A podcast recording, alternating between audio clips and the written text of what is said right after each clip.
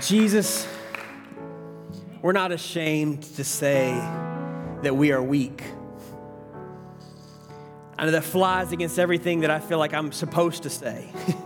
I'm supposed to fake like I'm strong. I'm supposed to at least convince myself I'm strong because that's how I get by in this world. But when I know that you are the solid rock and that you are truly strong, man, there's no need to fake it anymore because we know that you're a God who not only is able to deliver, but you want to.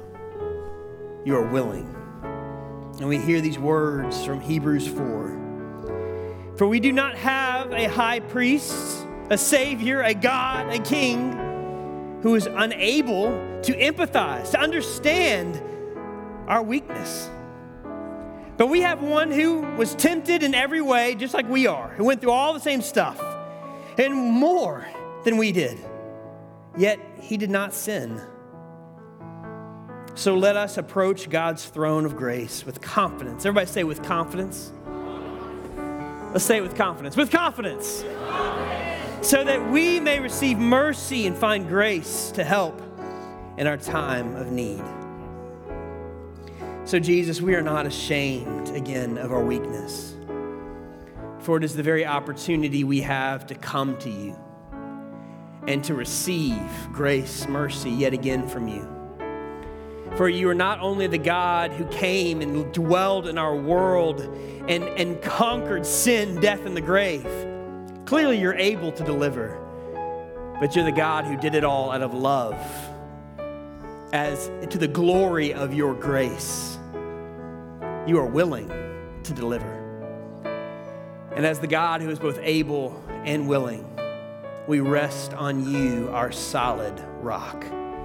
May we step out of the sinking sand of our own works and own attempts to save ourselves. And may we rest in you. And as we hear your word now, God, I pray that you open our hearts and our minds to hear what it is that builds us up for your honor, for your glory and for our greatest joy. In Jesus' mighty name, and everybody said, Amen. You guys may have a seat. And a very happy good morning to all of you guys. It is great to see all your faces here this morning. Um, it, it is a privilege to be able to kick off again week two of going through this fascinating book of the Old Testament called Ecclesiastes. But um, as people are getting settled here, let me, let me just start by asking this question Who was the childhood hero when you were growing up? You know, you know who, who is that person that everybody, all your friends, you included, wanted to be like? Tom Brady. yeah, that's fair. That's fair. Yeah, I, it was kind of a rhetorical question, but I will take answers. Honestly, I really appreciate it. For, for me, though, um, as a kid growing up in the 90s, the, the, the person I wanted and all of my friends wanted to be like, hands down, was Michael Jordan. Michael Jordan. As an elementary and middle school kid, I had a hoop in my, in my backyard. And I would go outside after school, and no disrespect to Scottie Pippen, but in my mind, I was always Jordan. Right? I, I, like, I can't tell you how many fadeaway shots. I couldn't just shoot normal. Like, I had to fade it back. I put a trampoline under my goal so that I could practice, like, pretend like I was dunking from the free throw line. You know, that was the time too when those uh, Be Like Mike commercials were really big. You remember those Gatorade commercials where all the kids wanted to be like Michael Jordan? Because in, in our minds, like he was the pinnacle of success. Not only did he win championships, but he had international fame, fortune, contracts, Gatorade, Nike, and all the others. And he was a star in the hit movie Space Jam. Space Jam. That's right. I, like, forget this second one, guys. The, the OG right here, Space Jam. He had it all. And I wanted to be just like him. But about a year ago, I ran across this documentary uh, called The Last Dance. Anybody seen that in here? Got a few people. Yeah, man, what a fascinating documentary. Um, basically, it covers the rise uh, of the Chicago Bulls in the 1990s, specifically focused on Jordan. And without censoring much, it shows who Jordan, the person, was behind all of those championships. And I watched the series, and my reaction surprised me because I expected the series to raise my awe of Michael Jordan. But, but in reality, the more I watched it, I, I started to feel sad for him. Because he was arguably the greatest, most accomplished athlete of all time, but he was never satisfied that despite all he gained, he never had enough. He always had to win the next bet. He had to chase the next high, get, get, the next deal. And I thought, man, he had it all. But I feel for him. I feel for him. Well, if you're going to ask kids in the Old Testament days, the royal days of Israel, hey, kids, who do you want to be like when you grow up? Without a doubt, I'm pretty sure they would say King Solomon. This is our guy. King Solomon, this guy had it all. Not only did he have the crown, but he had all the brains to go with it. Like foreign kings paid big money for his wisdom. And he was one of the wealthiest human beings to ever live. Like, like maybe Elon Musk scoot over a little bit. Like, like this guy had about 25 tons of gold delivered to him every year. That was just annual income. And doesn't count all the other stuff. Like 25 tons of gold is about today $1.1 billion. He was a mega billionaire in his day. He built palaces and gardens that made people think they had entered the Garden of Eden. If you want like lifestyles of the rich and famous, Bible version, I read 1 Kings 10, which is just a full list of everything Solomon had. It's safe to say that folks back in the Bible days, they wanted to be like Solomon, they wanted what Solomon had. But just like the last dance gave me a different look on the person of Michael Jordan, Ecclesiastes causes us to look at the life of Solomon again, too to see his humanity. You know, when you, when you read a lot of the Old Testament experts, most of them agree, at least at this point, that, that Solomon didn't likely write the book of Ecclesiastes. It was written by a teacher who played the part of Solomon. But Solomon was the world's most envied man. So the author of Ecclesiastes poses as him here, not to trick us into thinking that he is him, but so that we can imagine the human side of Solomon also. And in doing so, Ecclesiastes puts the picture of the one person in front of us who has it all to make us ask, or where does life really find its meaning? And what am I living for? And does it truly matter? So last week we saw in chapter one how grabbing for fulfillment or, or lasting legacy in this world is like grabbing at smoke. You guys remember that candle up here? Well, this week, we're going to be working through a much longer passage, one part at a time, asking where in the world do we find lasting satisfaction? And when we do go grabbing for it, why can't we seem to get a grip on it? But in the end, I hope we will all capture a picture of joy that can only be a gift from God.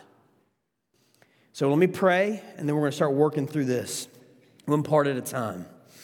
So, Lord, man, we all got pictures in our minds of people we want to be like. People that we think, if I could only be like that person, then I could be happy. But God, I pray that you, you help us to see through all that right now. See through all of the, I don't know, the, the things that we chase that don't really have meaning ultimately. And in doing so, God, I pray that you show us what does have meaning and that you lead us and guide us toward true, lasting joy. And may the words of my mouth and meditations of our heart be pleasing and acceptable in your sight, O Lord, our rock and our redeemer, in whom we trust. And everybody said, Amen. Amen.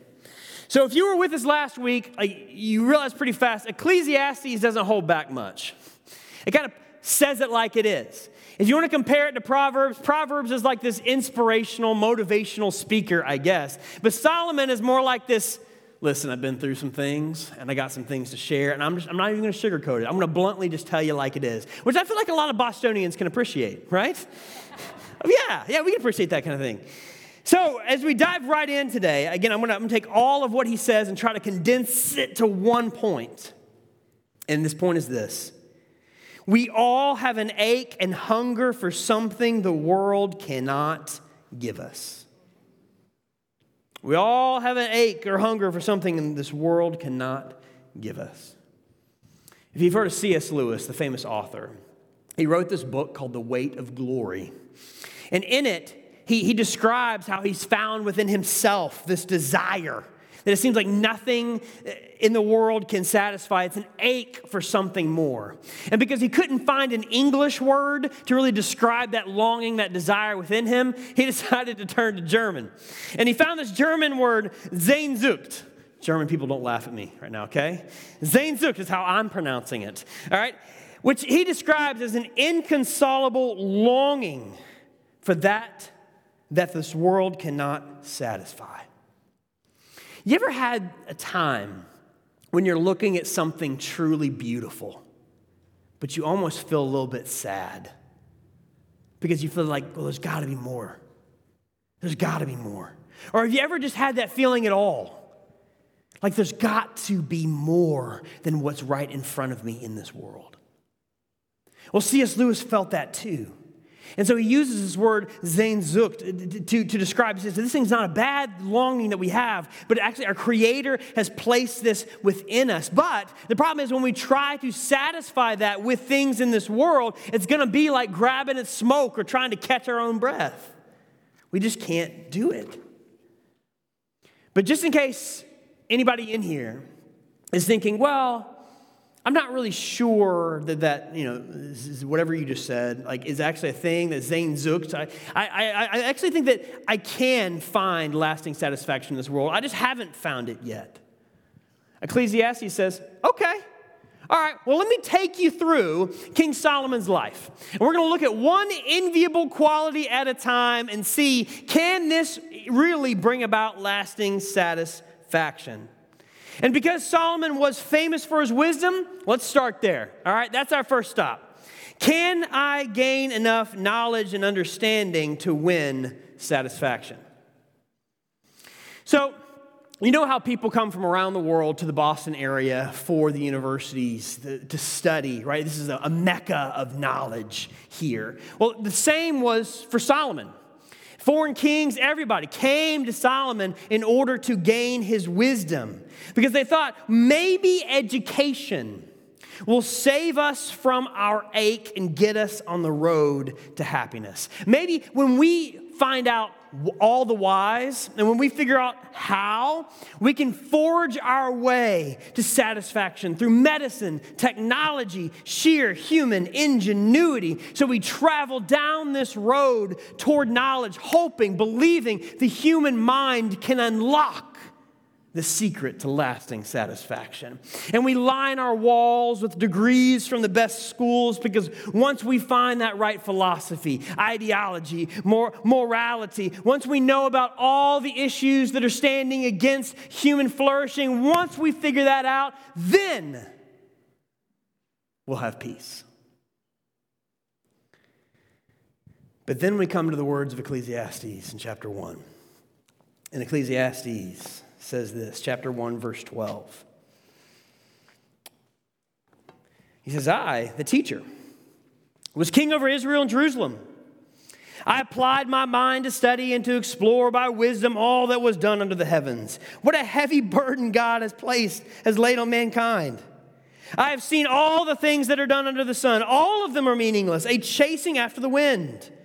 What is crooked cannot be straightened. What is lacking cannot be counted. And I said to myself, Look, I have increased in wisdom more than anyone who has ruled over Jerusalem before me. I have experienced much of wisdom and knowledge.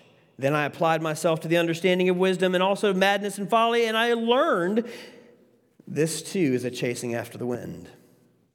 For with much wisdom comes much sorrow, The more knowledge, the more grief. What did he conclude? Well, if ignorance is bliss, then the more you know, the more grief you suffer. So, is studying and knowledge bad? No, of course not. Of course not. But you should know that the more you get to know, the more you know you can't fix things in this world that are, that are broken.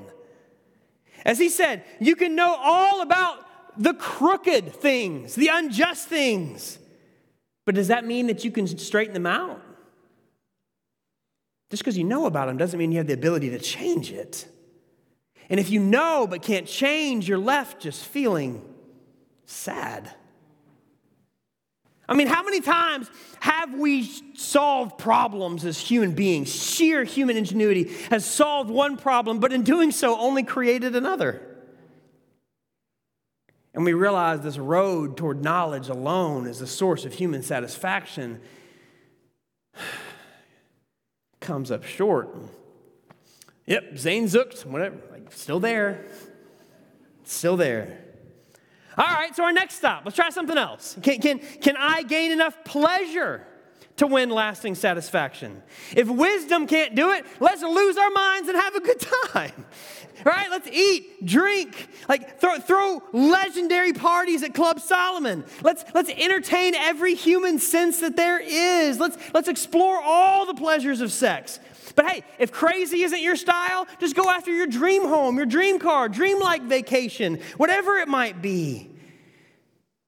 Do whatever you want to do. Recreate the Garden of Eden in your own backyard. And Solomon said, Yep, did that too. Let me tell you how that worked out for me. Ecclesiastes chapter 2, verse 1. I said to myself, Come now, I will test you with pleasure to find out what is good. But that also proved to be meaningless. Laughter, I said, is madness. And what does pleasure accomplish? I tried cheering myself with wine and embracing folly, my mind still guiding me with wisdom. I didn't completely lose my head. I wanted to see what was good for people to do under the heavens during the few days of their lives. I undertook great projects. I built houses for myself, planted vineyards. I made gardens and parks and planted all kinds of fruit trees in them, sounding like the Garden of Eden, isn't it?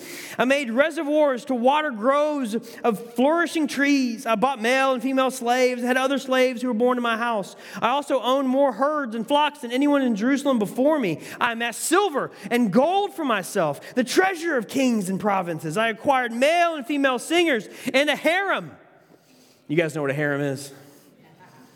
It's a bunch of women, all right? Just so you know what that is. As well, the delights of man's heart. I became greater by far than anyone in Jerusalem before me. In all this, my wisdom stayed with me. And I denied myself nothing my eyes desired. I refused my heart no pleasure. My heart took delight in all my labor, and this was the reward for all my toil. Yet, when I surveyed all that my hands had done and what I had toiled to achieve, everything was meaningless at chasing after the wind. Nothing was gained under the sun. He said, I denied myself nothing my eyes desired wine, food, parties, projects, gold, singers, sex, the works. And I'm sure, like, a lot of it was great in the moment. But he asked, what did he gain? Lasting gain from it. You see, pleasure fills us up now so it can remind us later how empty we truly are. Pleasure fills us up now so it can remind us later how empty we truly are. I don't have to tell you, a lot of you know that next morning feeling. When you had a great time the night before and wake up feeling completely empty and then thinking, well, I guess I'll just do that all over again today. But every day we do that feels a little less satisfying than the day before. Sehnsucht, still there. All right? Well, we know the American story, right? Like if education doesn't work and pleasure doesn't work, like I guess we'll grow up and get a job. Right? Like what else is there? I know. Can I work enough? Hard enough to win lasting satisfaction? So we join the hustle. We stay up late. We accomplish goals. We make a difference. We sacrifice for the career. We get respect. We build a financial nest egg. And once we've accomplished enough, we will be satisfied, right? Well, Solomon was no slacker either. How'd that work out for him? Ecclesiastes 2, verse 17. Just the way he starts this, I'm sorry, it makes me laugh. So I hated life. Anybody say, at your job, maybe some of you are like, I can relate. I can relate to that right now. Because the work that is done under the sun was grievous to me. All of it is meaningless, a chasing after the wind. I hated all the things I had toiled for under the sun because I must leave them to the one who comes after me. And who knows whether that person will be wise or foolish? Yet they will have control over all the fruit of my toil into which I have poured my effort and skill under the sun. This too is meaningless. So my heart began to despair over all my toilsome labor under the sun. For a person may labor with wisdom, knowledge, and skill, and then they must leave all they own to another who has not toiled for it. This too is meaningless and a great misfortune. What do people get for all the toil and anxious striving with which they labor under the sun? All their days, their work is grief and pain. Even at night, their minds do not rest. This too is meaningless. Yes. How's Solomon doing, guys? See, when our hope for satisfaction rides on our work, eventually we will become miserable. That's what he's saying here. Because if you think about it, like, like our, our mindset is if I just get one more project, close one more deal, sign one more contract, climb one more rung in the ladder, then I'll be happy. But Solomon's like, nah, you actually just end up with more stress. And you actually end up with a lot less sleep than you did before. But I heard somebody say the other day that when work becomes the most important thing to us, rest starts to feel like a sin.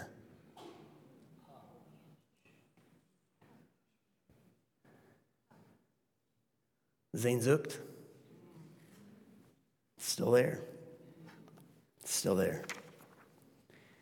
And if you're honest with yourself, which of these three areas are you most likely, or have you noticed yourself most likely going toward for lasting satisfaction? You know, how would you finish this statement? I will be happy when dot, dot, dot, dot, dot. When I finally know enough about this world that I can solve my problems. When I'm finally able to do what I want without interference. When I'm able to get the promotion, accomplish my goals. Or you might add some other things to it. When so and so will finally just start dating me when my marriage will finally, when, when my spouse will finally shape up, when, I don't know, like, like how would you finish that statement? But there's another reason. He said, why things can't, in this world, can't fulfill our deepest cravings. And you may have picked up on this already from what we have read. But why are knowledge, pleasure, work, or things in this world guaranteed to fall short of lasting satisfaction? What does our blunt friend Ecclesiastes say? That even when this life dishes out great things, death is the reminder that it can't last. Man, I know that even bringing up the word death today is about the same as trying to bring up sex in Victorian England, right? It is, it is a taboo subject today. I, I read this fascinating book by uh, Dr. Lydia Dugdale called The Lost Art of Dying. And, and she makes a statement that, that st- sticks with me. I've shared this with you guys before. That in the last century, death came to replace sex as the ultimate unmentionable. Why? Because if we're dead set, pun intended, on discovering our lasting satisfaction in this world, death ruins the whole project. Wisdom and knowledge, they're good, but can they last? No. I imagine Solomon teaching from all of his books and his students at all these people there in his lecture hall, and all of a sudden one day he can't remember something quite as well as he used to. A reminder And he even says, I saw that wisdom is better than folly, and just as light is better than darkness, and the wise have eyes in their heads while fools walk in darkness. He says, Don't get me wrong, wisdom has value in this world, in this life. But I came to realize that the same fate overtakes them both. So, what then do I gain ultimately from being wise? He says, It can't last. And he says, Work and pleasure, they're good, but they can't last either. I imagine Solomon walking the halls of his dream house and up the marble stairs to his bedroom. And one day, he's like, I'm a little winded. My knees are hurting. Where did that come from? And then he looks in the mirror and he's got a patch of gray right there. He's like, ah, that wasn't there yesterday. All of that a reminder that it can't last.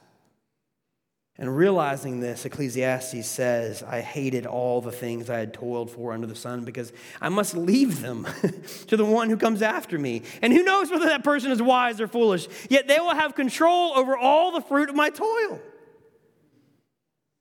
And as good as the wisdom, pleasure, and work in this world can be, it cannot be the source of our lasting satisfaction because it doesn't last.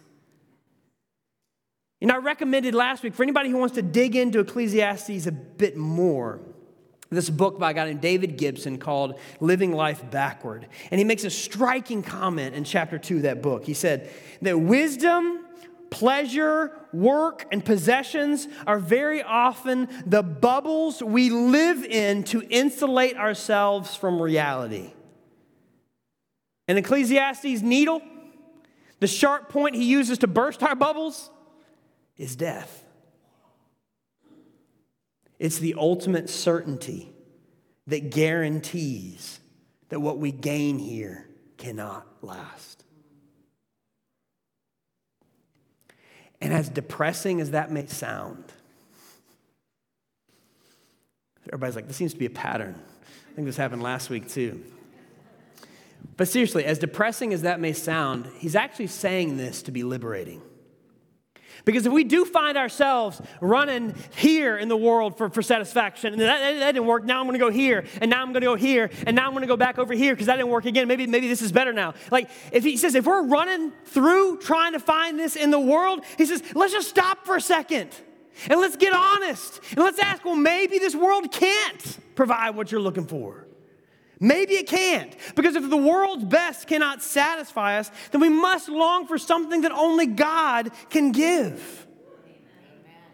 And if we're willing to admit that there is this longing within us, that it seems as if this world cannot satisfy, then perhaps we can take the next step and say, well, maybe there is a God outside of, of just this world who can. And you see, the reason why Ecclesiastes is laying this out is not so that it leaves us depressed. If you walk out of here depressed, like, please listen now. I think it actually, Ecclesiastes is trying to help us get to the point of considering just this. Maybe that longing is for God. At the end of chapter 2, he closes the section saying, A person can do nothing better than to eat and drink and find satisfaction in their own toil. This too I see is from the hand of God. For without him, who can eat or find enjoyment? To the person who pleases him, God gives wisdom, knowledge, and happiness.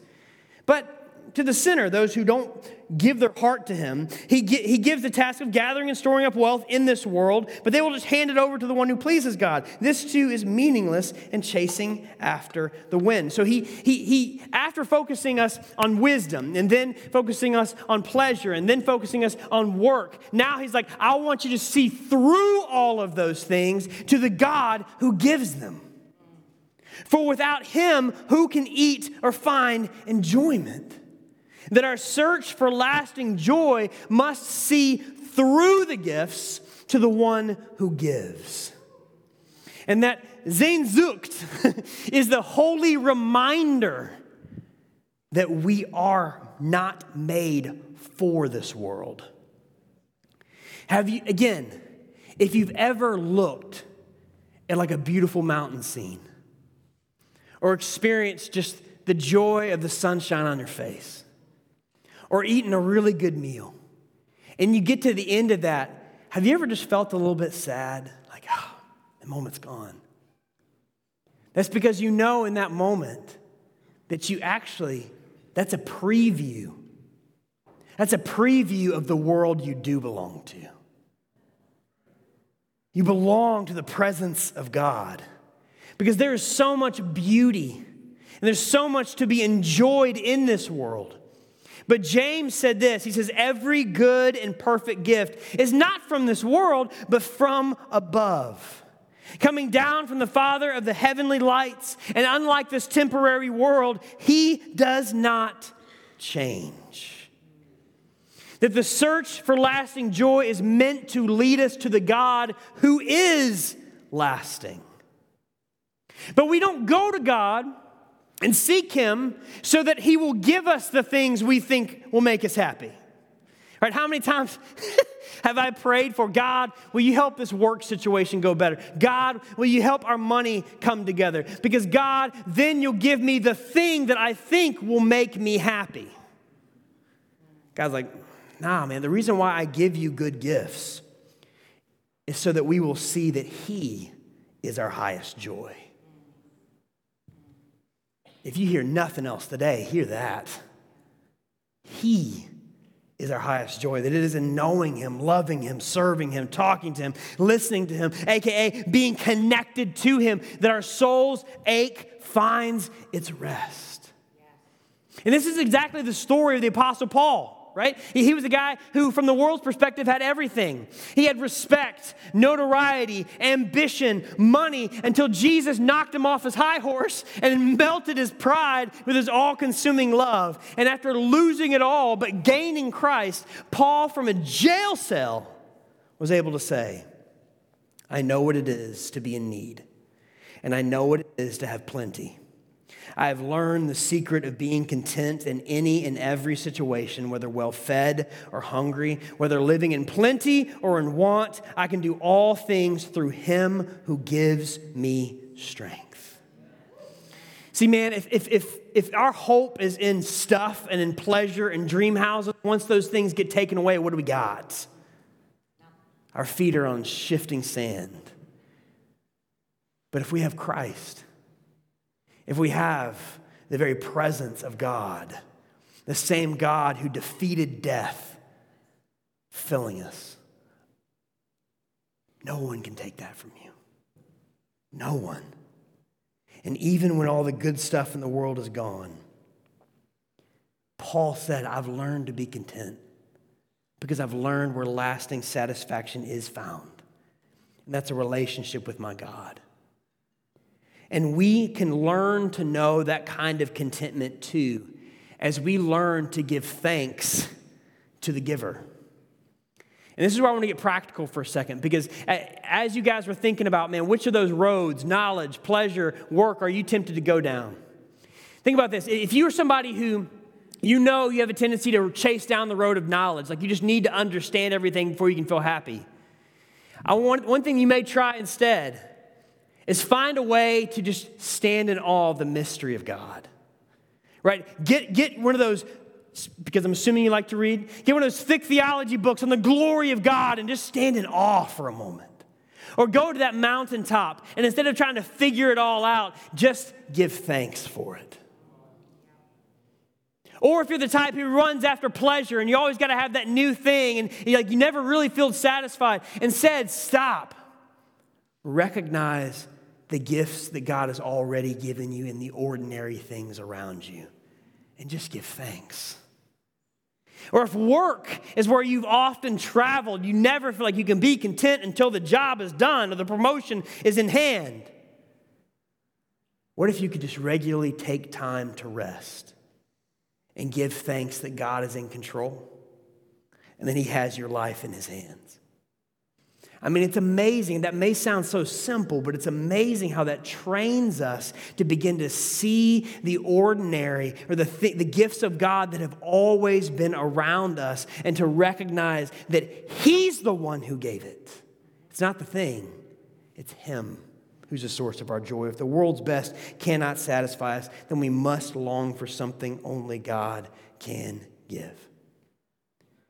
And as we find our lasting joy in a relationship with Jesus, then we learn to enjoy life as a gift from Him. And as Christians, like, hopefully we get this because we understand that everything that we have, even our breath, is a gift of God's grace. Because although He made us and loved us with a holy love, man, we selfishly took His gifts and rejected Him. And when we were made for Him, we turned our backs on Him and sought joy outside of Him. And if God made us, like God could have easily taken life back from us, but instead, the amazing news of Jesus is that God took on human flesh and dwelled among us, and He demonstrated His love by giving up His life to pay the penalty for our sin, and He took our death to give us His life as He rose again from that grave. And we live only because of His grace. We have not only been given a new chance to live now, but we've been given an eternal life that begins the day we believe in what Christ has done and confess Him as Lord. And even death cannot take that away from us because the Spirit of the resurrected God lives within us. And with Him in us, as we learn to do life with Him, we start to see that the meal in front of us we don't actually think that's going to satisfy us, but we do see it as a gift from God to give thanks to Him for. And we see the sunshine on our faces a beautiful sunrise. And we not only see it, but we see through it to the God who made it. And we see the beautiful kids, grandkids, the families, the real examples of love around us. And we give thanks to God for that because we realize it's a picture of how He loves us. You see, when we no longer need the world to satisfy us, we actually can see through the gifts of God to see the God who does. And if this world's best cannot satisfy us, then we must long for something that only God can give. So, we're about to take communion together, which is celebrating the greatest gift, the one gift of grace that, that actually means that we can be united with Him now and with Him for all eternity. And so, as we prepare to take this, though, I'm going to pray, and then I'm going to give us a moment of silence. And however you want to spend this moment of silence is up to you. You can use this time just to give thanks to God. Or maybe you can use this time to say, God, like, have I been chasing after knowledge or pleasure or work or something else? I confess that to you. And help me instead see through all of that to see you. Spend this moment of silence however you want, but it's to prepare your heart and your mind before we take the Lord's Supper together.